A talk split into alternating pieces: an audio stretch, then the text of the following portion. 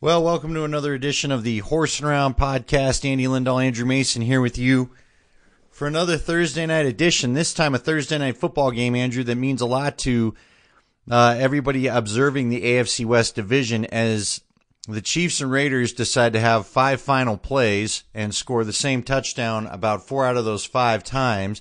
And ultimately, the Raiders get out by the skin of their teeth with a nice 31 30 victory over Kansas City. So many things to talk about. So much importance now placed on this Bronco Charger game. Um, so many things changed just because of this one outcome tonight. First and foremost, though, was it really worth all the drama for you to have the basically the game end the same way it would have had you not called the original pass interference call? Well,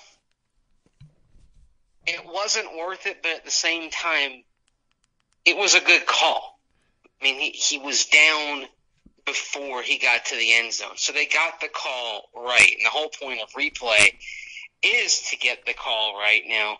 Now, now, Andrew, I'm not arguing that one. Let me stop you yeah. there. They did place the ball at the right spot. I'm talking about yeah. the original Crabtree shove off at the beginning. Oh. Now, that was it PI? It was. But you and I both yes. know normally they don't call it. And then maybe it wasn't as egregious a PI that ultimately ended the game, but it still was a shove off at the end of the game. Yeah. I think they could have kept calling penalties, and this thing could have been going on for another hour or two. Because in that situation, think about it if you're if you have the Chiefs' perspective.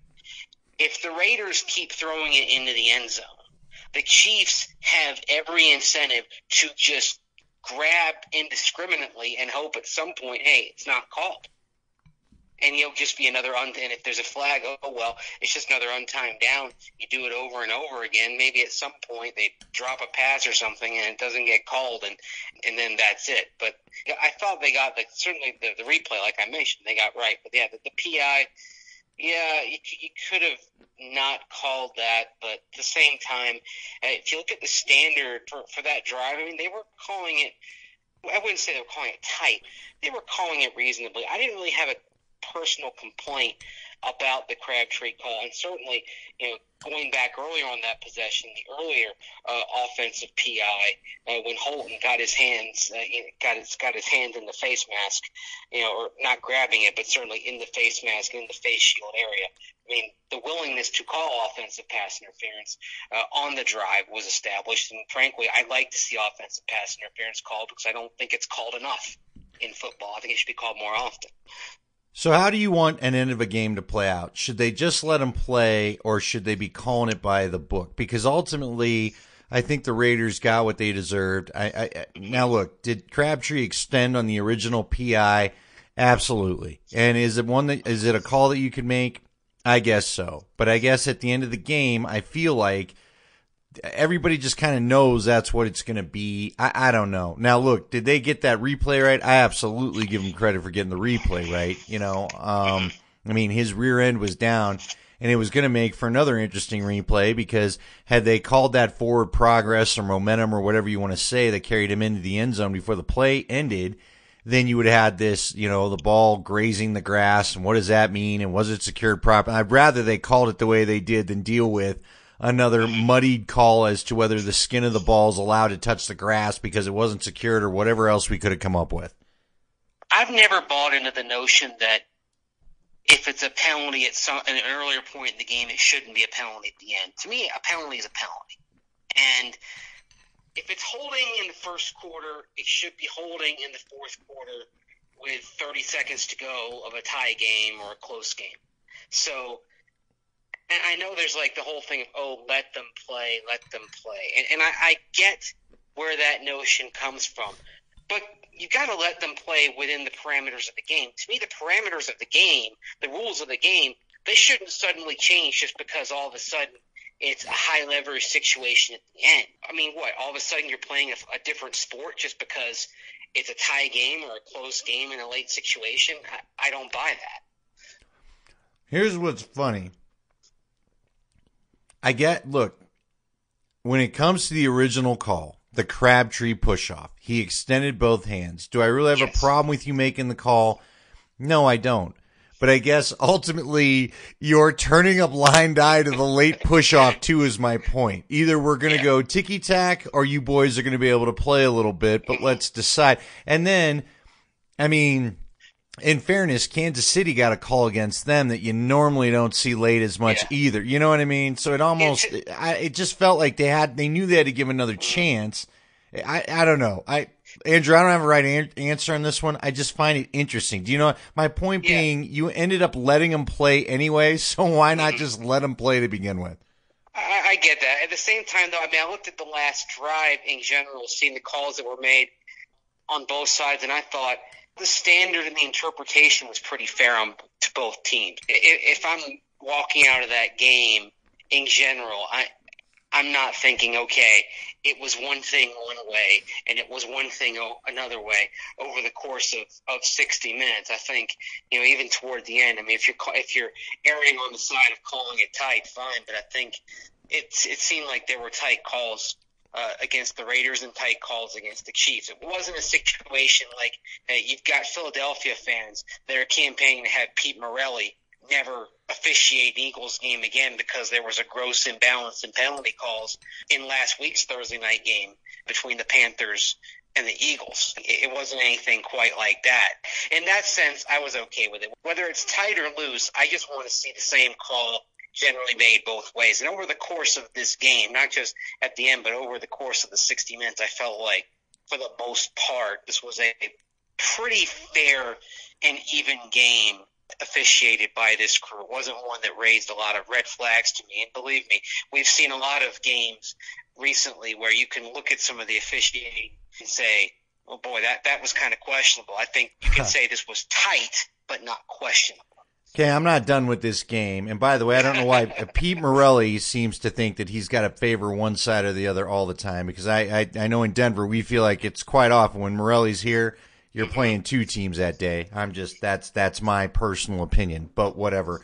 Um, okay, so since we're on the topic of the refereeing, and we have to go back to what it means with the Raiders' victory tonight and the Chiefs falling back and on and on and on.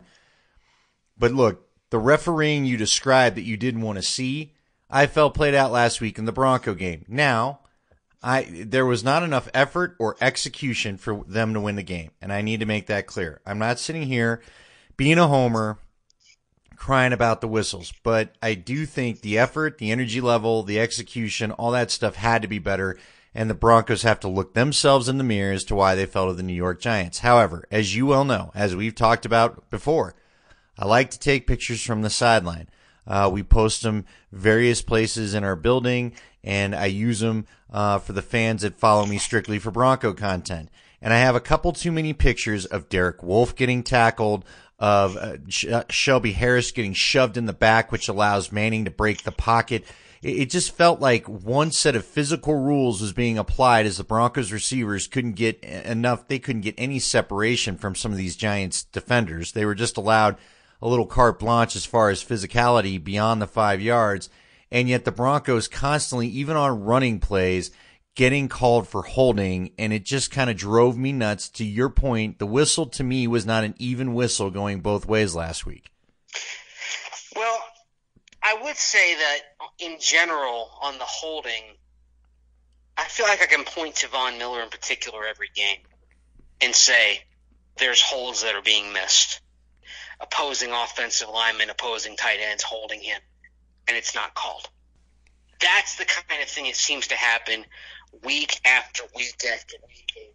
It bothers me that so many times he'll get grabbed some and, and taken to the ground and it's clearly beyond the rules and it's not being called and and and that's the kind of thing it, fr- it does frustrate you now again like you said so much else that was happening in that game that contributed to the loss a lot of it was on the broncos shoulders that this is not to get into the officiating belly aching thing and say the broncos lost because of calls or, or no calls but at the same time it does get frustrating after a while. You know, when you see certain things happening week after week after week, and you don't see it being called both ways. That that that's a point of frustration, and I I, I do see where you're I do see where you're coming from on that, but because especially I see it happening with Von Miller week after week, and I've seen it last year, and I saw it the year before, and the year before. It's just one of those things that uh, it's almost like just you've it's all you, you've been kind of at least from my perspective, I've been kind of ground into acceptance of, about it. But it is what it is, but it doesn't make it any less frustrating. Yeah, well, it's like death and taxes. I don't like either, yeah. even though they're guaranteed. And I don't care. You know, I don't think Von should be penalized, pardon the pun, because the other offensive linemen aren't good enough to stay with him. That shouldn't be his mm-hmm. problem. That shouldn't allow a little bit of holding to go on, or he'd have to call it every play. That's not his issue. This That's, isn't golf. You shouldn't have it. There shouldn't be handicaps out there. Right. And I guess, even though I, like I said, I don't like what we saw as far as effort, execution, and energy level off the bye last week. I'll continue to say it and the Broncos have to fix that. They've got to up that. They've got to come back to it. But the reality is there are calls that change the complexion of a game, no matter what you do. I felt Devontae Booker was grabbed by the linebacker trying to cover him as he tried to make his way to the corner of the end zone. That to me, uh-huh. that to me, going by a standard, the standard is that's usually called, and usually the offense has the ball at the one yard line. Now, unfortunately, the Broncos proved on the fourth down play in the fourth quarter that sometimes the, the one yard line isn't enough. I can't guarantee they would have scored a touchdown, but you don't know. And then you don't know what kind of momentum you get. You don't know what kind of energy change you have. That's why this officiating thing is, is, uh, it's, it's just one of those things that it's not easy for me to let go because the ebbs and flows of a game oftentimes, how many times did the Broncos have a big gain called back because of some kind of holding that then was not turned around and handed to the Giants? I mean, these are the things that I'm talking. You're either calling the close holding or you're not. You know, you, you can't, I don't like the, you're going to call it on Garrett Bolles because he's a rookie, but you're not going to call it on the veteran that's battling Von Miller. It, I don't know. I, I just thought for a home game that it was very interesting how one team was allowed to play. So, or the, no, or the notion that you should call something on a player just because he's a rookie, but you don't call that on a veteran. Well, and we see it happen all the time, right? If you're the Pro Bowler, you typically get the typically get the nod. But right now, Von Miller's dealing a little bit with what Carmelo Anthony used to deal with, where he never got any calls and he was Denver. I, I don't know. Whatever. It's the other thing I don't like, and sometimes, and hey, every team is the benefit of this at some point. I don't like the late flag coming in after a player yes. lobbies for a call. Like if that call comes in two seconds later, that's always bothered me. To me, the official should not be making his call based upon a player's protest. I mean, uh, maybe I just have a different perspective on it. But if a player or a coach is screaming for a call, if I'm the official, I'm less likely to, you know, to throw a flag. I mean, I think of it like in basketball, for instance. You see someone like Mike Krzyzewski working the officials, and I've seen this from courtside at some press tables uh, over the years. And, and I've seen him, you know, turn red faced working an official, and I've and, and I've seen him kind of grind down a refereeing crew over the game, and eventually start getting the calls. And I think to myself, every time I see this, like I think, you know, if I was that ref and this guy was pelting me with a fusillade of obscenities, I would be less likely to make calls in his team's favor. I would actually go in the opposite direction and think I'm not, I'm not, I'm not giving you the benefit of any doubt. Well, and I'll tell you what, I'm going to add an addendum to your protest because I also don't like it when you wait to see if the play is successful before you throw the flag. Yeah, a flag's I'm, a flag, whether the play is successful or not. Right. I'm not, and you and I, you and I thought that's where you're going when you first started with that because I don't yeah. like it. Oh, he caught the pass, so now I'm going to throw the flag. Had he dropped the pass, I'll just let it go. That's not the way to call a game. That's not the way to call a game. It, it's, it's also more frustrating when I see the late flag because you wanted to see if it was going to do anything 1st mm-hmm. So anyway, let's get back to the matter at hand, which is the Chiefs now losing two in a row. That'll be the Broncos' next opponent. They get 10 days to get ready for a home game against Denver the night before Halloween. Uh, it's one of the scenarios I haven't liked for a while, but the, before they get to the Chiefs, the Denver, uh, Denver has to deal with the Chargers. Um, this becomes a very important game because all of a sudden, as you said, you can either be even with the Chiefs in the loss column. You wouldn't take the division lead because they'll still have one more lead, uh, game than you because they've not had their bye week yet. So they'll still be at five wins. You're hoping to get to four but you both would be at two losses, or you're going to have the Raiders sniffing right up uh, the old backside there, as they've now moved uh, to three and four on the year. So, who are you pulling for tonight? Did the Broncos ultimately get the Thursday night result? Do you think that they were hoping for? I, I think so. And the, the thing with the Raiders, it, if you take a look at what's looming for them, uh, the Raiders don't have an easy road uh, ahead of them over the next few weeks. And it's, it starts to, when they go to Buffalo next week for a pretty tricky road game. As we know, we saw what happened to the Broncos in Buffalo. Then at Miami, they get their bye. Then New England in Mexico City. So the Raiders are away from Oakland for three consecutive games. They're not back in Oakland until they play Denver after Thanksgiving. And then down the stretch, they have three of their last four on the road at Kansas City, Dallas at home, at Philadelphia, at the Los Angeles Chargers. So I look at what the Raiders have in front of them, and they're already th- they're three and four and their defense, even though NaVorro Bowman gives them a nice little boost, I don't think it's enough for them to fix entirely what ails them. So the Chiefs are still better positioned to make a sustained run and contend in the AFC West than the Raiders are.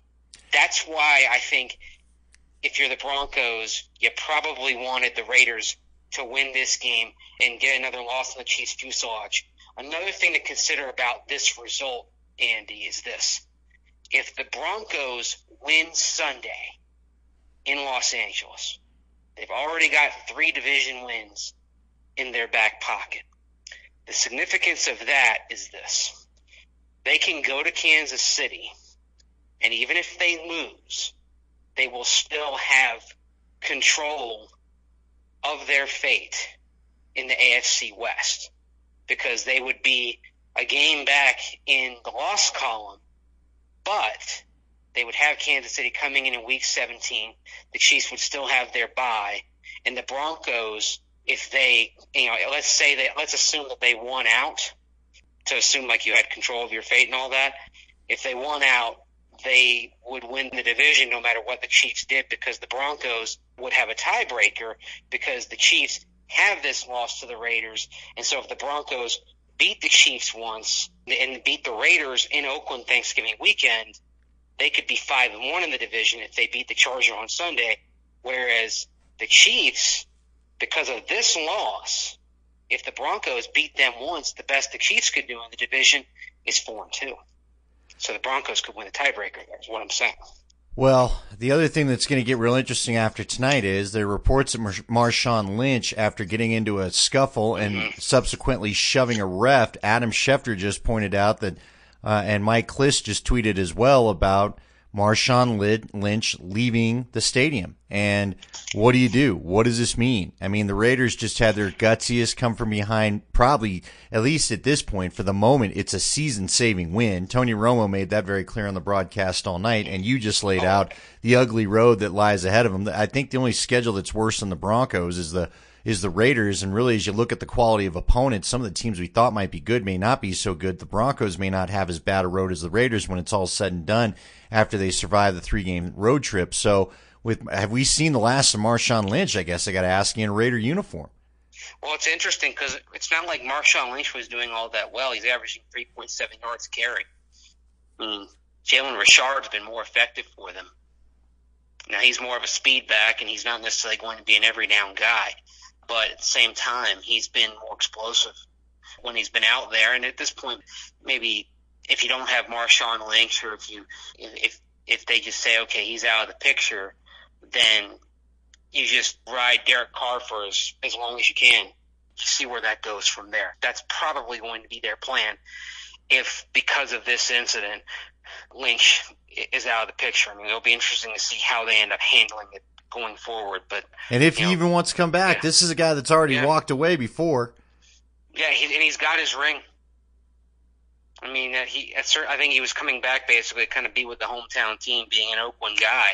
But other than that, I mean, what's the what's the motivation?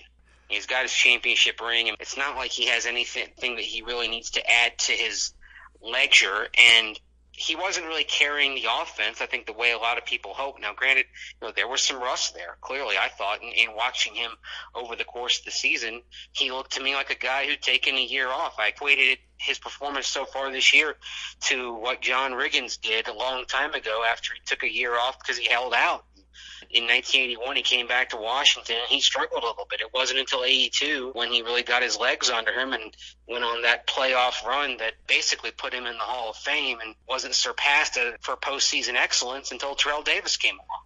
So sometimes it does take a little time to get your sea legs back under you when you take that year off. But if this incident ends up pushing Marshawn Lynch out the door, he's not going to have the chance to do that. Yeah, I guess we'll wait to see in the coming days what comes of it. Um, I don't think you can leave a team that Jack Del Rio coaches at halftime and think that's going to be an easy slide back into the locker room. Oh no! so we'll not at all. Yeah, I mean, we'll see. We, we know a lot about Jack Del Rio from being around Denver, and he will not take that without a certain degree of anger, no doubt.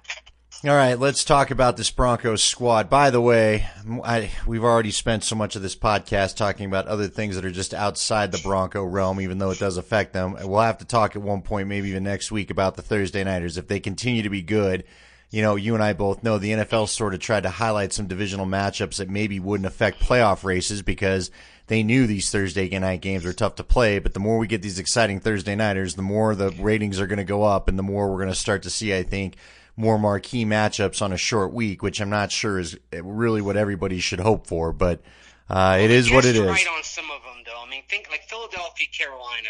You know, those were two teams that were not playoff teams last year, and they and you took a roll of the dice on both of them, and that came up aces. So good for the NFL getting that one right. Next week they get Baltimore and Miami, and now both of them are around 500, and Miami's got some momentum under it. They had that huge upset in Atlanta last Sunday, but you're also talking about two teams that are 29th and 32nd in net points per possession right now. So. Well, and by the way, I can tell by Twitter, I've seen a bunch of, you know, uh, notifications basically telling me that everyone is not happy about how the game ended. And uh, oh well, you know what? Whatever. The debate for another day. All right, let's get on to this Bronco game. This is all of a sudden massively important. You can't go down. I, I mean, you know it, Andrew. I don't have to tell you. You're the one that gave me the stats, so I guess I'm stealing your work here a little bit. But the last couple times the Broncos have had these three game road trips, and I believe you told me the last time was in 2014, and I know the 1997 squad had one um, where they basically went one and two. And right now, I'd like to believe they can be better than one and two. Um, I don't like the Kansas City gets 10 days. I don't like the Kansas City's angry before you go in there. Well, not even 10 days, 11 days, because it's a Monday nighter. They get that weird kind of long break like we had last year when it was San Diego and Houston back to back, and you played on a Thursday in your color rush uniforms, and then hosted Brock Osweiler and the Houston Texans on a Monday night game that all saw. Um, so we'll see if that doesn't help the Chiefs the way it helped the Broncos. But um, I, I, feel like you got it. This is a must have. I, I know, I know that folks around the football world that aren't the media don't like the term must win, but to me, Andrew, this is a must win. Yeah. It's, it's a must win because it's a divisional game. It's a must win because of what lurks around the corner, as in Chiefs, Eagles, Patriots, as in five and two, five and one, four and two, and, and the Patriots being the defending, you know, the defending champions. You, you've got to have this game. You've got to be three and zero oh in the division. You've got to get back to four and two. You know, bet two games above five hundred. If you get this one, it, it means at least you got something. At minimum, you got something out of the road trip. And frankly, I mean, I, I think if you get this and you can get some confidence back under you and ensure that the Giants game and everything that went wrong was more of an aberration than anything else, then you've got a chance to maybe get out of this trip with a plus 500 record and get one of the games against the Chiefs and, and the Eagles. Look, I think we've seen over the course of the season to date, the Broncos in some ways have played to the level of competition so far. That can be a little bit of a maddening tendency, but it may, it's something that we've seen out of this team for better or for worse. So that leads you to believe certainly that they can play with the Chiefs and they can play with the Eagles. And if things break right, they can certainly go in and beat them. You've got a lot of experience on this team. A lot of guys on this club have won a lot of big games and won big games on the road. So you know they know how to go in to hostile environments and win. But you've got to have this game. I mean, you've got to make sure that you take that you've nipped this crisis from playing a game like that against the Giants. You've nipped this crisis in the bud. You make sure it's just a one game thing that doesn't happen again. It's absolutely crucial. So do you lean on your running game to make that happen, Andrew? Because yes. you're coming in there, you, you're going to have a game plan that may have to look like the Giants. Don't care how many points we score offensively. Don't care if the yardage looks pretty because you can tell from Joe Woods and, and Vance Joseph talking this week, they're mighty, mighty annoyed that such a low yardage total got another team a victory in their house. You may have to play the same kind of game. Who cares what the numbers are at the end of the day? Just have more points at the, at, on that scoreboard. Well, yeah, and the thing is, you know, Corey Liuget may not play in this game, so that further compromises their run defense. But watching the Chargers, and they're struggling to stop the run anyway. Now the pass rush is outstanding. We know what Joey Bosa and Melvin Ingram can do. They've got 13 sacks between the two of them. Are arguably the best one-two edge pass rush in the league. But they've struggled to defend the run. They're right down, you know, right.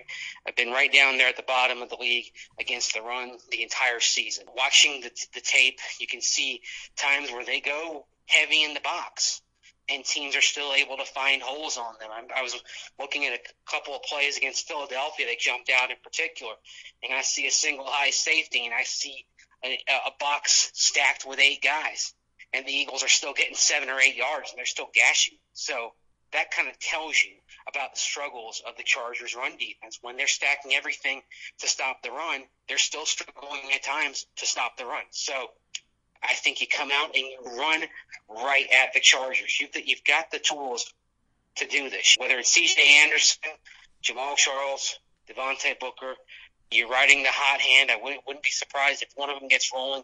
You keep feeding them the ball, uh, and then supplement that even with a screen game. I think that's your your complement to the running game with those three guys, maybe the screen game with those three guys, and that helps take the take some of the edge off the pass rush a little bit. This may be the game where the three-headed monster at running back is what carries you. And hey, it may not be sexy, it may not be the, the plan that gets you a 31 or 35 point game, but it might be the best way to get out of there with a win, which is which is the only thing you're concerned about. Let's also hope that you and I are breaking down a victory when we break down next week's Thursday night game in front of what will be an absolutely huge matchup with the Chiefs. Either way, um, either to get momentum back and a must-have again, or just to try to even crawl back in the division. And I'll tell you what, when Alex Smith isn't playing perfectly and he's missing a few passes, and, and the Chiefs caught a lot of breaks tonight not to win that game, a lot of drop passes that could have been interceptions, you know. Uh, it's going to be interesting. I'm curious to see where the Chiefs trend from here after these next couple games. That's your Horsing Around podcast. He's, of course, our Oracle, Andrew Mason. Check out his power rankings right now. They're on the site as well. We'll talk to you next week on Horsing Around on DenverBroncos.com.